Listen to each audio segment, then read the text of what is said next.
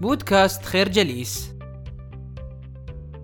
في سبعينيات القرن الماضي قام كل من عالم الرياضيات ريتشارد باندلر ودكتور اللغويات جون جريندر بدراسة واستحداث طرق وأساليب تعتمد على مبادئ حسية ولغوية وإدراكية تهدف لتطوير السلوك الإنساني نحو التميز والإبداع والتطور.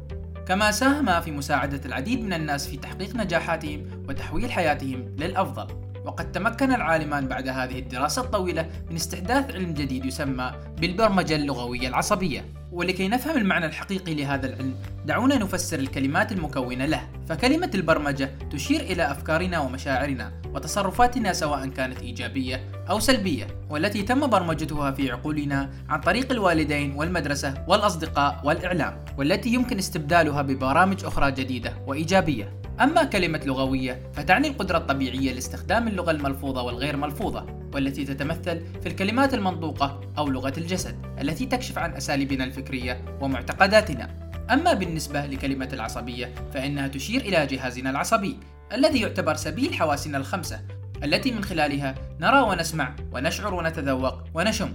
والجدير بالذكر أن تعلم وفهم البرمجة العصبية أوجدت البيئة الملائمة لمساعدة الناس على تحسين الاتصال بأنفسهم وبالآخرين والتخلص من المخاوف المرضية والتحكم في الانفعالات السلبية والقلق والخوف. الفكرة البرمجة اللغوية العصبية هي مجموعة قدرتنا على استخدام لغة العقل باستراتيجية إيجابية لتمكيننا من تحسين حياتنا إلى الأفضل.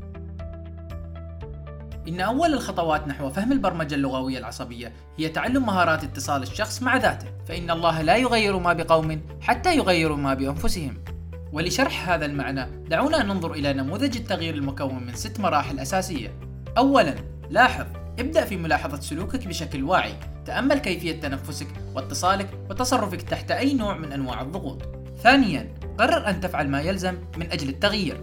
ثالثاً، تعلم مهارات جديدة اقرأ استمع إلى أشرطة. شاهد فيديوهات تعليمية على اليوتيوب. احضر مؤتمرات وخذ دروسا. رابعا استوعب بخطوات بسيطة وكن مواظبا. خامسا مارس ما تعلمت يوميا حتى تصبح جزءا من حياتك. وأخيرا واصل عملك حتى الإنجاز وكن منضبطا. ومهما حدث لا تتوقف. الفكرة إذا أبديت اهتماما كافيا بالنتيجة فمن المؤكد أن تصل إليها. يعتبر تعلم مهارات الاتصال بالغير من أهم المواضيع التي تعالجها البرمجة اللغوية العصبية. في الواقع، أي شيء نقوله أو نفعله له تأثير على الناس، ومن الواضح أن تبادل البلاغات بيننا وبين الآخرين قد يدعم أو يحطم علاقاتنا الاجتماعية. ولفهم هذا المعنى، دعونا ننظر إلى النظام التمثيلي.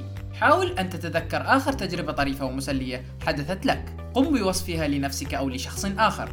ومن ضمن الحالات الثلاثة التالية سوف تبدو لك الحالة أكثر مطابقة للواقع. فقد تصف تجربتك من الناحية البصرية التي تركز معظم انتباهك على صور وألوان التجربة.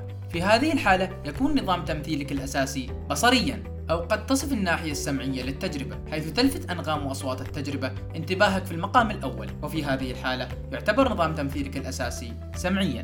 أو يمكن أن تصف الجانب الانفعالي للتجربة مركزا على حالتك الشعورية والعاطفية. فإذا كان هذا الوصف ينطبق عليك فإن نظام تمثيلك هو حسي وإن فهمك لنظامك الشخصي ونظام الشخص الذي تحاوره له أثر كبير في إيصال الأفكار والآراء وتقريب وجهات النظر بينكما. الفكرة إن اكتشاف شخصيتك الذاتية هو سبيل القدرة الشخصية، واكتشاف شخصيات الأشخاص الآخرين هو القدرة المطلقة. عاجلا أو آجلا سوف تقابلك مشاكل وتحديات مختلفة في الحياة. لذلك كان لزاما عليك تعلم استراتيجيات حل المشاكل. ولشرح هذه الاستراتيجية دعنا نفترض أن الشركة التي يعمل فيها أعز أصحابك كانت تواجه مشاكل مالية. ونتيجة لذلك تم إنهاء خدماته فيها وأصبح عاطلا عن العمل. في هذه الحالة تكون أول الخطوات في استراتيجية حل المشاكل هي فصل النفس عن المشكلة. فعليك أن تنصحه بأن يبحث عن مكان مريح لا يزعجه فيه أحد لمدة 20 دقيقة على الأقل. عليه أن يجلس ويتنفس تنفسا عميقا يغمض عينيه ويتخيل أنه في حالة تحدي ويفصل نفسه عن هذا الموقف ويشاهد نفسه في وضع المسيطر. أما بالنسبة للخطوة الثانية فهي إبطال الانفعال السلبي. ابدأ دائما بالتعامل مع الانفعالات قبل اللجوء إلى المنطق لأن مشاعر الناس في معظم الأحيان شديدة السلبية. ولتحقيق ذلك خذ علما بالمشكلة تعاطف اشعر مع الشخص وشاطره همومه. أما الخطوة الثالثة فهي تركز على إيجاد حلول علمية إما بطريقة المساهمة والتي يتم فيها دعوة الأشخاص لتقديم حلول لهذه المشكلة. وهذه الطريقة تكون مناسبة للناس أصحاب الميول للتحليل الذهني والمهتمين بالتفاصيل. أما الطريقة الثانية فهي الانفراد في إيجاد الحل والتي تعني أن تتحمل مسؤولية إيجاد الحل بمفردك. وهذه الطريقة تكون مناسبة للأفراد أصحاب السلوك الثوري والمتفجر. وفي الخطوة الأخيرة يتم الربط بالانفعالات الإيجابية فربط الناس بمشاعر طيبة يترك الأثر الإيجابي دائما. الفكرة إن المقاومة هي تفكير تحول إلى مشاعر. فإذا غيرت الفكرة التي ولدت المقاومة تختفي المقاومة وتزول. نشكركم على حسن استماعكم. تابعونا على مواقع التواصل الاجتماعي لخير جليس. كما يسرنا الاستماع لآرائكم واقتراحاتكم. ونسعد باشتراككم في البودكاست.